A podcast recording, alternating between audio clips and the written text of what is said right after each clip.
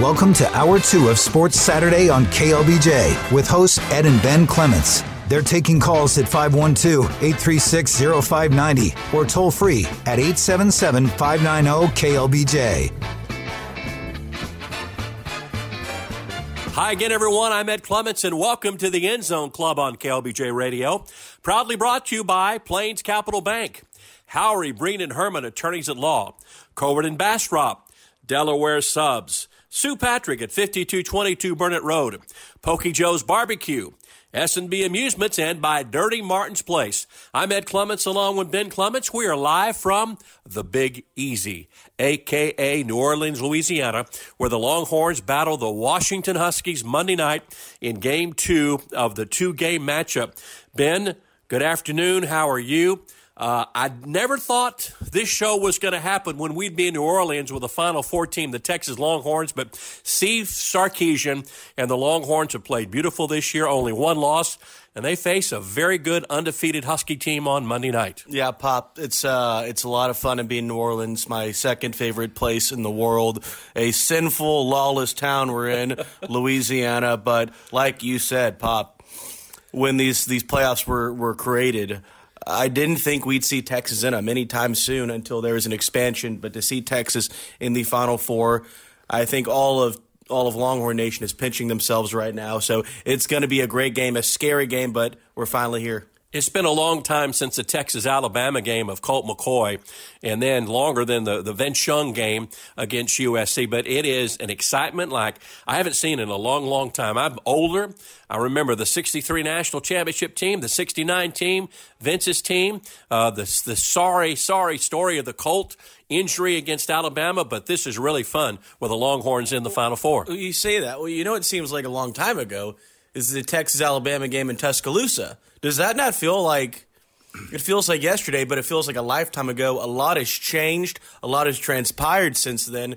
Uh, Texas has had a loss. Alabama has gone undefeated since then. They're a whole different team. And meanwhile, Washington has just gone wire to wire with wins over there in the Pac 12. A lot has changed since then. I think Texas has gotten better. Washington has gotten better. Alabama has, I think, improved the most out of any of these playoff teams. And Michigan, they've gone through a lot of scrutiny. They've been walking on eggshells since uh, week three of the college football season, week two, whatever it was. But, you know, this has been a long season for the Longhorn fans. And it's been a it's been a long journey since 2009, the last time the Longhorns were in this uh, big of a of a matchup. So you know it's kind of gone full circle for the Longhorn fans and for us. Yeah, in the in the third year of Steve Sarkisian, everything went well. It was a charmed, charmed life. Uh, unlike the first two seasons uh, with Steve and the Longhorns when they couldn't get a break, they couldn't win the close game. Lo and behold, this year they defeat Houston in a close game. They defeat Kansas State in an uber close game. They defeat TCU in a close game. And quite frankly, Ben, the game that they, they lost Oklahoma, that thing was well in hand until the final minute 30 of the game. Yeah, it was. And I think Texas has learned since then. They've improved since then. God knows, I think their two minute defense will have improved since then. So, you know, this is going to be it's going to be a fun weekend. The two big games tomorrow. We've seen a lot of great football up until now. I think Texas fans are going to this with with a smile on their face, seeing their two arch rivals lose their bowl games. Oklahoma losing um, to Arizona. We saw the Texas A&M Aggies get thromped by Oklahoma State. So this has been a, a good bowl season so far for Longhorn fans. It really has, and I hate to say that because I have Longhorn, I've got Aggie fans and a few OU fans. But yeah, it didn't break my heart to see either of those teams lose. And let's talk about the bowl season. I, I read a great piece in uh, the Wall Street Journal. They've got a guy named Jason Gay, who's a sports writer. He called the bowl season the zombie bowls because nobody's at these games. It is really, really, it's not strange because they are meaningless. I watched Notre Dame and Oregon State. Uh, DJ Uiagalelei of Oregon State, gone. Hartman, the quarterback for Notre Dame, gone. These are just meaningless uh, games, and I guess it's just a, a, a, way for coaches to get a little scrimmage to see before the spring practices. Well, before the tra- uh, yeah, I agree. It's just this is what kind of stinks about the about the bowl season with the playoff uh, selection. These games are meaningless. I did see, I, I heard somebody or I read some, some I think somebody in the Athletic talking about how the only I guess spin for coaches to have for these games is, hey, this is good for next season. This is good for a preseason ranking. Who gives a you know what about preseason rankings? But I think that's the one benefit you get from this. Or if you're just a good old fashioned American, these football players, college kids, just want to play one more game of football because it could be the last game they ever play uh, in their life it is. It sucks. I mean, for a gambler, it really sucks because you don't know who's going to play. Know. You yeah. have no idea. Believe me, I have friends in Vegas and they don't know who to pick because you don't know the same team that's played the last twelve weeks. Um, it is also interesting because we've seen this a lot. There have been a lot of chippy games because these guys have had three weeks off. They've only been hitting each other. And so it's almost like the first game of the year where you just want to go hit somebody else. We're seeing a lot of, of scruffles. We're seeing a lot of fights, a lot of chippiness out of these games. And and that's just eh, besides the point of it being, you know, strange because there's not a lot of passion in these games for some of these teams because it's not the same team. They're losing a lot of their leaders and captains and, and star players. You know, it's been a good December for the Texas Longhorns. A win over Oklahoma State in the Big 12 championship game. And then the high school recruiting period has been excellent for the Texas Longhorns. The transfer portal has been excellent for the Texas Longhorns. They picked up the defensive back from Clemson who, um, who played at uh, LBJ High School. They picked up an edge rusher from UT San Antonio, a wide receiver from the University of Houston. It's been goofy though because with the transfer portal, it is open in until I believe Tuesday. Tuesday's the last day, and that's why Maalik Murphy is not with the Texas team. He had to make a decision before January 2nd. And it's, I know Jeff and I have talked about it on 1027 ESPN a lot. And Maalik going to Duke, which is great for Maalik Murphy, but you got Arch Manning back there, who's been taking all the snaps as a second team quarterback. Yeah, what, what are you bringing up Arch for? You, don't insinuate that he's going to transfer. What are you doing right now? No, I'm saying he's he's the backup quarterback. Yes, I'm saying, yeah, that's what I'm saying. You know, now that you mention this, because I do wonder how many of the big players that are transferring are going to be making a decision solely based off these playoffs. Because, like you said, it's it's the it ends on Tuesday, so they have until after these playoffs to decide.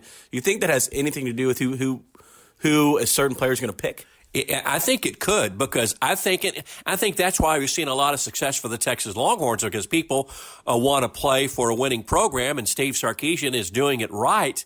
And next year, starting uh, with the SEC, I think a lot of players success breeds success. That's what I'm going to say. Mm-hmm. And I think you'll see a lot of players that will be influenced because I know Texas will have a lot of holes. Uh, hopefully after the January 8th game we're going to lose a lot of wide. We, the Longhorns, will lose a lot of wide receivers. A.D. Mitchell, more than likely Xavier Worthy, Jordan Whittington, maybe J.T. Sanders. But you know that I think one huge tool that that, that Steve Sarkisian has is right now getting ready to play uh, uh, uh, in a couple days. That's Quinn Ewers. If Quinn Ewers after the bowl game, after the playoff game, win or lose, if he were to make a statement on Twitter that morning saying, I'm coming back, you know that Steve Sarkisian would get a half a dozen receivers, you know, declaring to Texas. You know it. I think you. I think you're exactly right because, and that's the that's the sixty four thousand dollar question. What Quinn Ewers will do Monday night against Michael Penix in Washington if Quinn has an impressive game as he did against Tech and Oklahoma State, and if he has an impressive game in the national championship game, it would not uh, be surprised to me if he said, "I'm going to go pro." All right, so no, I agree. Um, so this is the last year of the 14 playoff. Next year, it does go to 12. We were talking before the show started about what it might look like. Will it be starting right after the the, conf- the conference championship games? Um, looking forward to the the 12 team playoff. Um, are we going to miss this kind of excitement and spotlight on these four teams because? it is a it's a semifinal, but it's just everything. The season re- revolves around two games, and that's the games that we're going to be watching uh, Monday night. Are we going to kind of miss that, or if just uh, this is it? This is the grand salami. I think this is this is this is really good.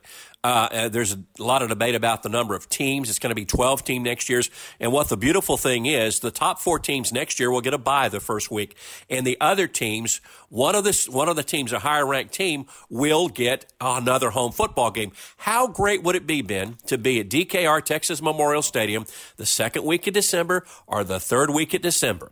How fun would that be? I, I, I think we'll still have the New Year's Bowls weekend with uh, the next games, and I think you'll have uh, the championship game like it is now in early January.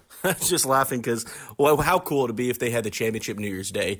New Year's Day was just the national. Now that'd be cool. It would kind of it be sad because the season would be ending a week earlier than usual. But um, how hard is the NCAA trying to make college football the NFL? How they with these home playoff games, with with paying the players, with the you know transfer basically is like you know you're a free agent. How it's turning into the NFL. You know, it, it really is, but the the NCAA's got to be a lot smarter because they had the high school uh, signing period the same time as the transfer portal, which is a big mess. Can you imagine if NFL did that? They had free agency and then the draft before the playoff starts. It's silly. So the NCAA's got to get a lot smarter. But uh, I, I just want to get away from the championship game from a darn Monday night the championship games needs to be on a Saturday in college football. I agree, but that, you got to give the guys more than five days to get prepared. Yeah, you have to. A Monday semi followed by Saturday, same week. No, you know, I wouldn't say that. You, you, you can't do that. I, I, just want it on a Saturday. Okay, well, NFL don't they have two weeks? It's two weeks until the, the Super Bowl, right? Yeah, the, they have a week off. Yeah, they have a week off. Why don't I mean? I get it. College is different, and one week should suffice. But if looking forward, because everything's going to change next year with because it's going to be a, a three three week tournament, three week playoffs. Everything will have to change. Where I mean, an extra game right now, you know, what we're seeing play out is semis in the championship. That's two games. It's a lot, but it's no, you know, it's nothing new to these guys. When you have three playoff games, it's not just a game because all the pressure, everything is going around this game. So they'll have to change it up next year for a two week grace period. Make it fan friendly. We're broadcasting live from New Orleans, the scene of the Sugar Bowl on Monday night, Texas and Washington. When we get back, we'll talk about the horns and the dogs, and we'll also talk about Alabama and Michigan here on the End Zone Club on KLBJ. Welcome back to the End Zone Club. Ed and Ben Clements live from New Orleans, the scene of the Horns and the Huskies on Monday night. Our show proudly brought to you by Howry Breen and Herman, attorneys at law, Plains Capital Bank, Covert and Bastrop, Delaware Subs, where they'll have two for one Philly cheesesteaks tomorrow. Sue Patrick, 5222 Burnet Road. Pokey Joe's Barbecue, Great Texas Barbecue. S&B Amusements, and by Dirty Martin's Place.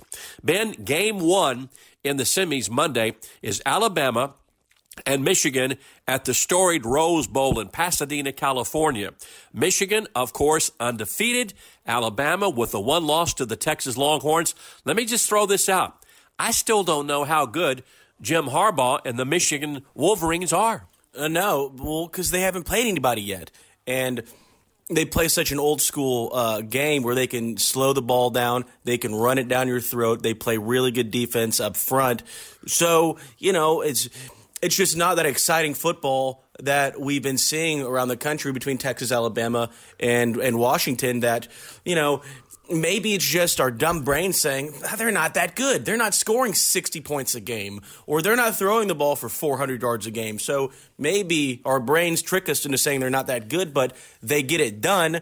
Even with all the scrutiny and then all the naysayers and all the, the, the bad publicity, they're still winning these games. They got the huge win against Ohio State, and that's good enough in my book for anybody. If you have that win, you're good for the season. That being said, J.J. McCarthy has not thrown a touchdown pass in four games. They have relied on the running back room, which they have done well, but you know, in these playoff games, as we've seen throughout the years, you got to be two ways. You got to be able to throw and pass. And this Alabama team, they've had their back against the wall all season long. They've been talked about with is this Nick Saban's downfall? Is the dynasty over? And they've really hurdled all those naysayers. So this is, I think, in my opinion, the toughest match anybody could have gotten that Michigan drew with Alabama. Yeah, we saw that the day the selection committee came out, and there was a, a collective groan when Michigan drew Alabama. It's going to be interesting because Alabama is an, a, a program filled with just flat out athletes and they've got speed. It's much like Texas. They got great athletes. They've got speed. They got big, big guys on the offensive defensive line. And Michigan has talented players. Michigan has something that I think is going to be advantage for them on Monday afternoon at four o'clock from the Rose Bowl. They've been there before. They were there last year and they had a very embarrassing loss to TCU. TCU and Sonny Dykes outcoached them and outplayed them, and I think that's been sticking in the craw of Harbaugh and Michigan for an entire year. Yeah, uh, it's it's two it's two a tale of two cities because Michigan is trying to get over that hump and and try to prove that they deserve and they're worthy of a championship. Alabama, on the other hand, they're kind of trying to prove that they still belong and that it's not over, that Nick Saban can still go, and that Alabama was not a a a fake team this year. One thing that you know Alabama does have against them is Jalen Milrow does not have a single receiver that's that's has a thousand yards. He's not the best passer. He's improved, but their bread and butter is him and his legs and him running and him being able to create plays on the run. And Michigan has a very good defense, notably their linebackers and their defensive line. So, you know, how is that going to work with with Jalen Milrow not being able to make magic on his feet like he has since the Texas game? I think I think Alabama has been more battle tested with their win at home against LSU. They also had the, the game against Texas when the Horns won by double digits. They had the big scare against uh, against Auburn when they had to score on the fourth and 31, and they were so impressive against two-time national championship Georgia. I think they've really been tested.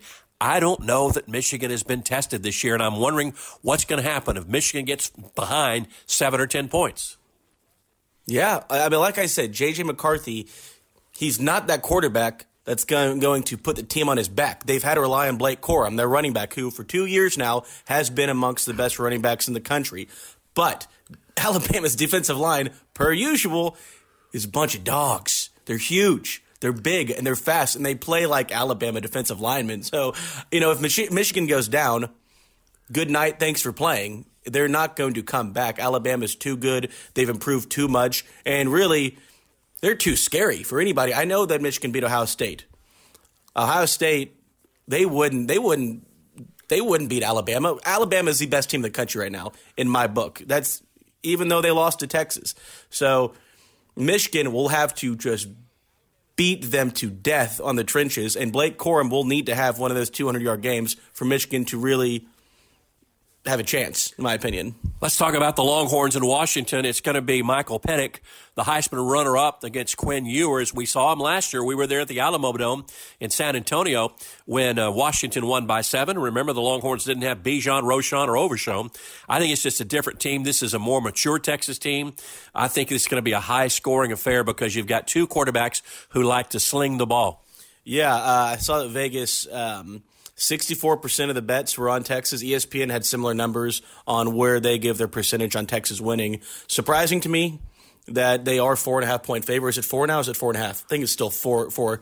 Um, the Texas is that favorite, but you know, you can we can go down the nitty gritty for two hours talking about where the advantages and disadvantages are for Texas. Obviously, I think the advantage is Quinn Ewers. Obviously, Michael Penix was in New York for the Heisman. He had an amazing season, but Quinn Ewers is the most prolific passer in the country right now. He is first or second in all four categories, um, minus uh, uh, yards per attempt, but the guy didn't even play three games. So Quinn Ewers, with this receiving corps Texas has, they can beat anybody. Where Texas is going to be tested is the defensive backs because Michael Penix he has two thousand yard uh, receivers to to pick Texas apart with. So this will be a huge test. We saw against against uh, against Houston, Texas was exposed uh, at their defensive backs. Texas should have lost that game at one point. Might say because the defensive back. So this will be a very high scoring game. I'm this might be a 52 48 48 45 kind of game, but it, I, this will be a who gets the ball last. I, agree because I think Washington can score. I think Texas can score. The thing I, I want to see can the Texas defensive uh, front, led by Sweat, uh, can they stop the running game of Washington? And can they can they force Penix just to pass? Because I think you got to have some run game with a pass game, and I'm confident Texas is going to be able to run the ball against Washington. Yeah, I, I, agree with that, but you know, and you can't count out Dillon Johnson, the running back for Washington, who has 1,100 yards in the season, um, a very, very good uh, secondary to Michael Penix, a, a, good option that Washington has. But like you said, with Texas' defensive line, the clear best in the country, led by Sweat, it'll be tough for Washington to to run the ball. So you know, you know they're going to be passing. I'd say eighty percent of the time because why wouldn't you? They we've seen the tape. Everybody's seen the tape. They have it. they can expose Texas' defensive back. So how Steve Sarkisian will get them prepared for that, I don't know, but this will be this is going to look like a Big 12 game. It's going to be a lot of passing and a lot of points. I can't wait to see the first couple of series for the Texas Longhorns because I think that's where Steve Sarkisian's strength is with game planning a game. And those first few series, it's always fun to see what he what he does. I think the onus, Ben, I think you're exactly right, is going to be on the Texas defensive back, Michael Taaffe and the other guys. But I think they're up to it. But I think you pressure uh, Michael Penix, get him to to go to his right, not his left. It could be it could be the the, the tonic for Texas. Well, we saw this. Um, this happened at Oklahoma State, where Oklahoma State players, led by their running back, were talking a little trash before the game. Um, saying Texas was not as good as as they're led to uh, to to show. But we saw that already this week. Uh, one of Washington's offensive linemen, I believe, uh, said that you know Texas is good, but it's not like we're playing the San Francisco 49ers out there.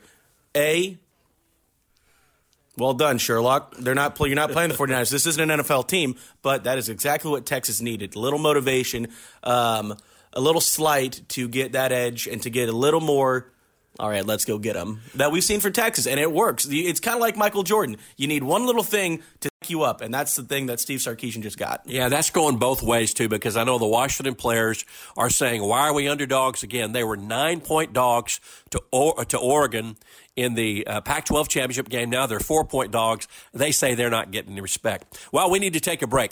After this break, more on the Longhorns and Washington, and we'll also talk about them Dallas Cowboys who play in uh, within an hour at Arlington against the Detroit Lions in a big game for the Cowboys. A must win, I believe. We'll talk about that and much, much more when we return to the End Zone Club from New Orleans, Louisiana, here on News Radio 590 KLBJ. Hi again, everyone. I'm Ed Clements, along with Ben Clements. This is the End Zone Club from New Orleans, Louisiana, where the Longhorns battle the Washington Huskies Monday night at 745. Our show proudly brought to you by Plains Capital Bank, Howry Breen and Herman, attorneys at law, Covert and Bastrop, Delaware subs, two for one cheesesteaks tomorrow. Sue Patrick at 5222 Burnet Road. Pokey Joe's Barbecue. S&B Amusements, and by Dirty Martin's Place. Been not only college football been going on all week long, but there's NFL football action uh, within the hour. Detroit at Dallas. Game can be heard on our sister station, 1027 ESPN. Detroit, winners of the NFC North versus the Cowboys. Cowboys uh, are five and a half point favorites, and they got to right that proverbial ship quickly because, uh, in my estimation, they never should have lost to the Dolphins last week. Cowboys are favored by five and a half. Uh, if they have any hope of winning that division, they got to win tonight. Uh, yeah, Pop. Uh, Cowboys two game losing streak. Lions on a two game winning streak. Uh, Cowboys desperately need a win. They look so good throughout the season. The the best looking team at home. Um, but you know, on the road, it's a it's a different story. So Cowboys really need a big win against these Lions. Jared Goff has been very very good this year.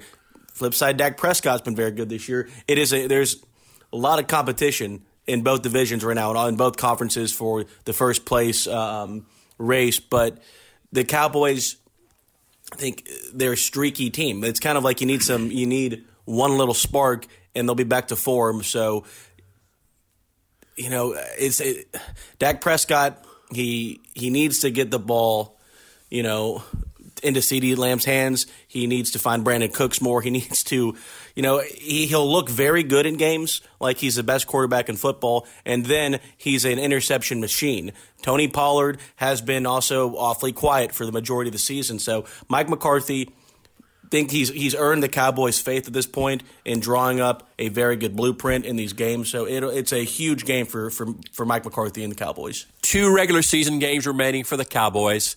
Tonight's game against Detroit. Next week against the Commanders.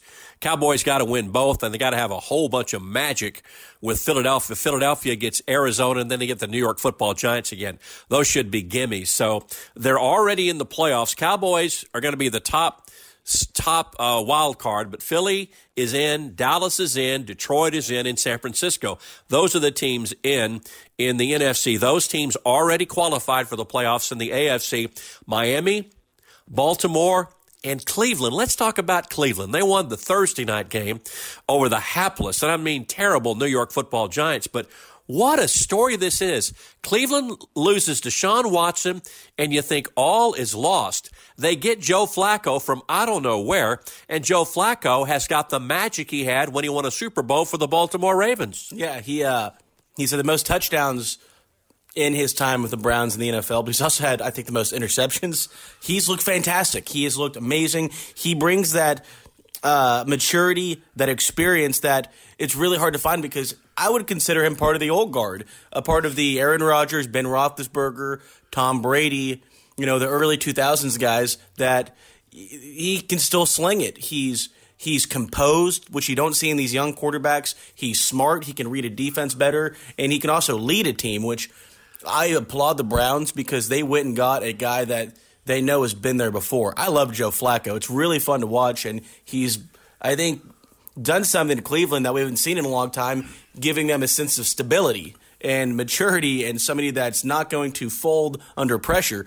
You know, if the Browns need a, a fourth quarter drive, I would choose him above 90% of the quarterbacks in the NFL right now.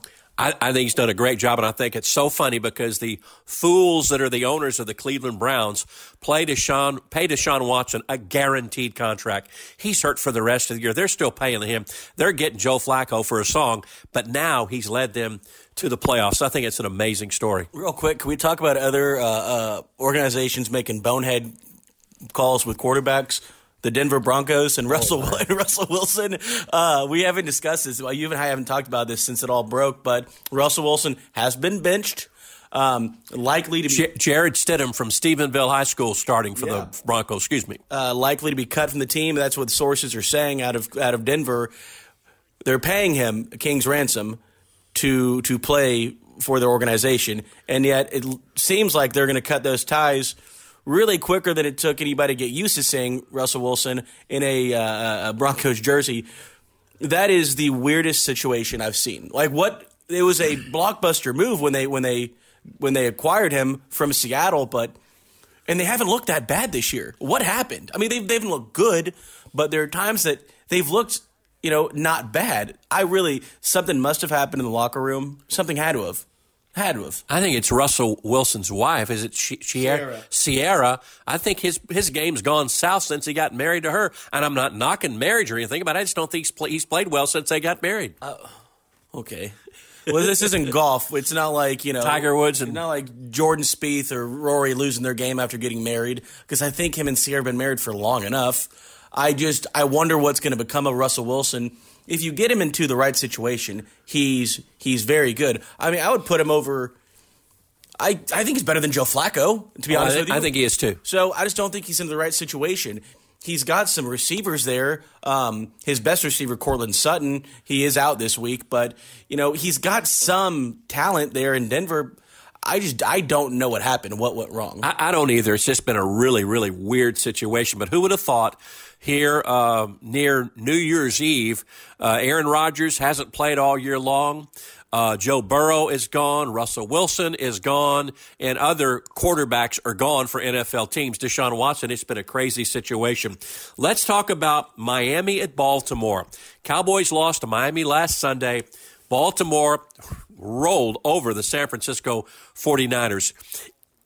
Is this the best team in football, the Baltimore Colts? Yeah, I, my how things changed within three and a half hours of that game. Before the game started, Brock Purdy, front runner for the MVP. 49ers, clear best team in the NFL. Three and a half hours later, Brock Purdy throws four interceptions, no touchdowns, has less than 200 yards throwing. He's out of the MVP race, in my opinion. All of a sudden, the, the Ravens the best team. Lamar Jackson. Lamar Jackson is the front runner for the MVP, and 49ers are kind of, you know, they're on their heels looking like they might be clowns after that game. So things really changed. Lamar Jackson and, for, and, and the Oriole, in the Orioles and the Ravens are the best team with the best quarterback in the NFL. It just took them to play the quote unquote best team to really show the world that, hey, stop overlooking us. And this is also Lamar Jackson, who how many teams passed up on him yeah. in the offseason? Yeah. He was a free agent. He was his own agent. He was making his own deals, and everybody passed on him. nobody believed in him. It's it's crazy which which gets me back to the Cowboys. If the Cowboys would win the games they should have won at Philly, Miami, at Arizona, they'd have home field advantage. The Cowboys, you said this earlier, the best home team in the NFL, but they scare me to death going on the road in the playoffs, and that includes a possible uh, first first round playoff game uh, against uh, against uh, Detroit Lions or the Rams. Yeah. Uh, no, yeah, I've never seen a team that is that vastly different at a home and away. You know Uh, they have some serious separation anxiety from Dallas because it's two different teams. But right now, I would take the Cowboys of the 49ers after what we saw with, with Brock Purdy. They still have Christian McCaffrey, the 49ers do, who's still the most prolific rusher of the NFL. But when you don't have a quarterback that can put up any kind of help, your the ship is going to sink. The Eagles are fighting back slowly. They're they're they're escaping by the hair of their chinny chin chin, so they're always a scary team. But right now, the Ravens will and could and would beat anybody in the league. Don't look now, but that division, you could have the Ravens. You could have, you're going to have the Ravens and Cleveland, and you could have Pittsburgh in the playoffs as well. Let's talk about another team fighting for the playoffs. That's the Houston Texans. They get CJ Stroud back tomorrow against Tennessee. Three teams you're tied for the lead in that South. Uh, Jacksonville, Indianapolis, and Houston. That's that's a wild situation. It's a lot of nice teams, but they're not great teams. Well, yeah, I mean they're all good. It's, it's not going to last long. It's, somebody's got to win the division. That's kind of somebody's got to win it. None of them are going to get very far. Real quick, Mitch, we're sorry we haven't done this yet. We got to talk about the Bills. The Bills are playing good right now. That's the team nobody wants to see in the playoffs. Josh Allen and the offense have found their mojo. They finally got a rushing game. Um, they had a great win last week. Defense has finally started defending and getting turnovers. The Bills are one of the low key scariest teams in the NFL right now. I agree with that entirely. Tomorrow they get New England in Buffalo. They're favored by a whopping 14. And I would love to see Mitch Morse, our buddy from here in Austin, and the Buffalo Bills get a win and hopefully get a big step towards uh, a, a wild card berth. Also, I think we should just say this the Chiefs are dead. It's oh. over. Sayonara, finito. They're losing their minds. They're losing their heads. They're just, they can't control their emotions. They can't win. A horrible loss against the Raiders. The Chiefs are dead. They get the Bengals, and the Bengals are searching for a wild card too. I agree, Ben. They're throwing their helmets or yelling at each other. You know, uh, they're not very happy. Yeah, I, have never seen Patrick Mahomes act like this. Never seen Andy Reid act like this. Travis Kelce is is getting in his spats with coaches and throwing his helmet. It all started. I'll just say it. We haven't talked about it when Taylor Swift got in the picture, so maybe there's a little connection there. But the Chiefs, this is so unlike them. It doesn't help when when Patrick Mahomes doesn't have any type of receiver that he can rely on, like he did with, with Tyreek Hill, because you can't throw it to uh, Travis Kelce every time. But Andy Reid has got to figure something out. Wait a minute. You got on me when I questioned Sierra.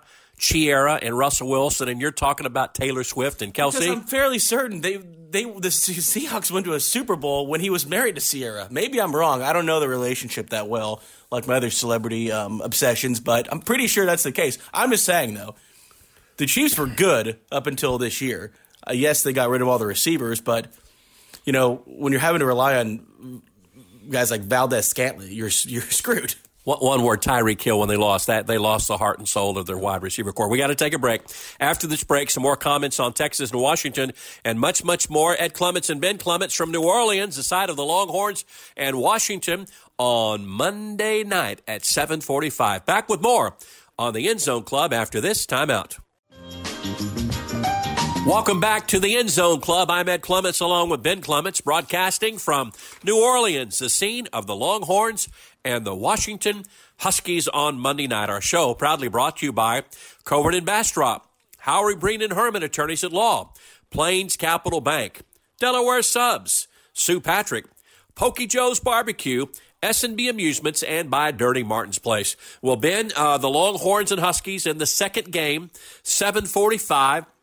Steve Sarkisian and the Longhorns won the Big 12 championship, but undoubtedly, this is the biggest football game of Steve Sarkisian's coaching career. And ironically, he's a former head coach for the Washington Huskies. Yeah, this will big game, huge game. I'm happy that Texas got New Orleans for this one because it almost feels like uh, uh, comparatively to Washington, almost feels like a home game. Easy, easy drive and flight for Texans. I heard that it's probably going to be Monday night 80 20 yeah. Texas fans versus Washington fans. Well, not surprising. I mean, look at look at a map. You're on the opposite side of the country for Washington, so you're SOL there, but it'll be exciting. I'm wondering uh, is the Big 12 the conference going to be rooting for Texas? Is the SEC going to be rooting for Texas? Don't you think the Big 12 is rooting for Texas? No, nobody roots for Texas in the Big 12.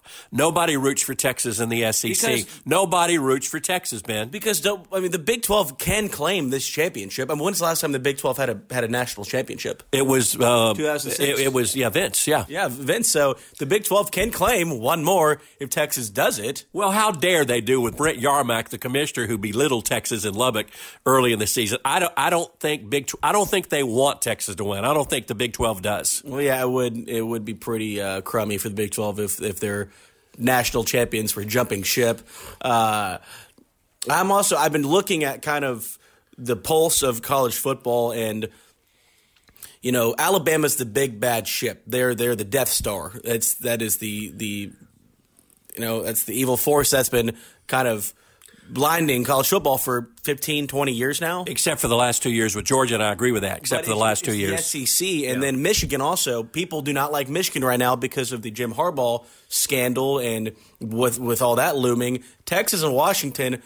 They're not the darlings of college football, but of these playoffs they are. And really, this game, Texas Washington, is if you want to call a game an underdog, it's the underdog because everybody's paid attention to Alabama, Michigan. That's the two winningest programs in college football. That's the the blue bloods. That's the you know most historic programs in football. When Texas and Washington, very different style of play, but that's the underdog. Well, yeah. Where was game day? Game day is into the Rose Bowl. Yeah. They're they're not even there. Their their big guys are in Pasadena. So yeah, I think I really let me just say this. I think the winner of the Monday night game between Texas and Washington, which I think will be Texas, could be the national champion. Yeah, uh, you know, uh, we've seen it. Texas, Washington both need to be hoping Michigan wins because Alabama is the scariest team in football right now. Michigan is very beatable, uh, at least for Texas's sake you have to fo- you have to hope for Michigan because you won't beat Nick Saban twice unless you have an NFL logo on your jersey. you will not beat Alabama twice, and Michigan is the beatable team. That's why I give the biggest edge of these whole playoffs to Alabama because Michigan, their road ends in LA, probably. Give me the name in the Washington Texas game, a player that's going to be standing out. I, have got. I'll, I'll, do it first. Uh, A.D. Mitchell who's been in these big games like this. I think A.D. Mitchell has been great all year long. We were there at TCU, Texas when he made the amazing catch. We've seen him make some great catches throughout the year. I think A.D. Mitchell is a guy, with along with Xavier Worthy, and Jordan Whittington, they're going to have a big game. I think it'll be Ja'Tavion Sanders. Uh, Texas has a very good receiving corps, and you know that Washington, they're going to be eyeing on Xavier Worthy and uh, A.D. Mitchell Ja'Tavion Sanders, who has been so good at times, but also been quiet at times this season, he will come out, and I think he will be a a uh, David Thomas s for for for Quinn Ewers. He will be the go to guy, Mr. Reliable, and I'm expecting Ja'Tavion Sanders to have a hundred yard game. One thing about this game that's going to be interesting to see, and I think neither team will suffer from this, is uh, a, a, a, letdown after a month because I think these guys have been honed in for a month because this is not just a run of the mill bowl game. This is for the semifinals and the, the national championship uh, a week from Monday. So I usually in some of these bowls game they struggle motion penalties. I, I hope we don't see this from either team, especially the Texas Longhorns. I, I don't think we'll see that pop. There's a reason why these these four teams are in the playoffs. They're the best teams physically and athletically, and also they're the most uh, uh, well coached. They're the most disciplined. So I don't expect any slow play, any any slow starts. And like you said, this is this is Steve Sarkisian's. This is his forte here quick start, having a very good blueprint for the first two, three, four drives. I'm expecting both teams to come out and get a score early. I'm expecting this to be a high scoring game, and that means Quinn Ewers will come out and he'll lead his team down the field and get a touchdown, and then Michael Penix will do the same thing and lead his team down and get a touchdown. There'll be no time to breathe for either of these teams with the fast play with the high flying ball with two quarterbacks that love to pass and two defenses that love to put pressure on. So this will be an exciting game. Alabama Michigan will be a little slower. We'll see a lot more running, a lot more uh, uh, trench work, and a lot more running backs. But this Texas Washington game will be the most exciting game of the ball season. As we close out the show, predictions for Alabama and Michigan final score and keys in that game, Ben? Uh, well, my, my, my prediction is going to be Alabama 35, Michigan 17. I don't think Michigan will be able to to hold on for, for very long against Alabama. Jalen Milroe is going to have a, a huge game, and Michigan they'll pull off a couple big runs, but Alabama's offense will just be too good, too fast, and they're getting better every week. So 35 17 Alabama. I too am going to pick Alabama. I'm, I'm, making it 24 to 14. I just think the SEC and what Alabama's done in the SEC with wins over LSU, the win over Georgia, uh, the win over uh, Auburn late. I just think they have too much experience for a Michigan team. And again, I'll say this: the jury's out. And plus, I'm disappointed with what Harbaugh's pulled this year. All the shenanigans with this, the sign stealing and all the stuff. I, am just, I just, it's hard for me to say, but I, I want Alabama to win. Yeah, I mean, for Texas's sake, I want Michigan to win, but I do too. I, you know, Michigan has gone from a a sympathetic figure to a get these guys out of here, especially Jim Harbaugh. So, uh, Alabama is probably who most of the country's rooting for to make it. And if you want the better game in the championship, you want Alabama. Okay, final score for Texas and Washington on Monday night after the Alabama Michigan game. I'll do first. I say the Longhorns win 47 to 43. Oh no, I'll make it. Yeah, I'll make it. Yeah, 47-43, something like that. Bert Auburn's going to play a key role for the Longhorns, the place kicker. 45-38 Texas. They win late. This is going to come down to the fourth quarter. It's going to be a very tight game. Quinn Ewers should will have a big game. I think.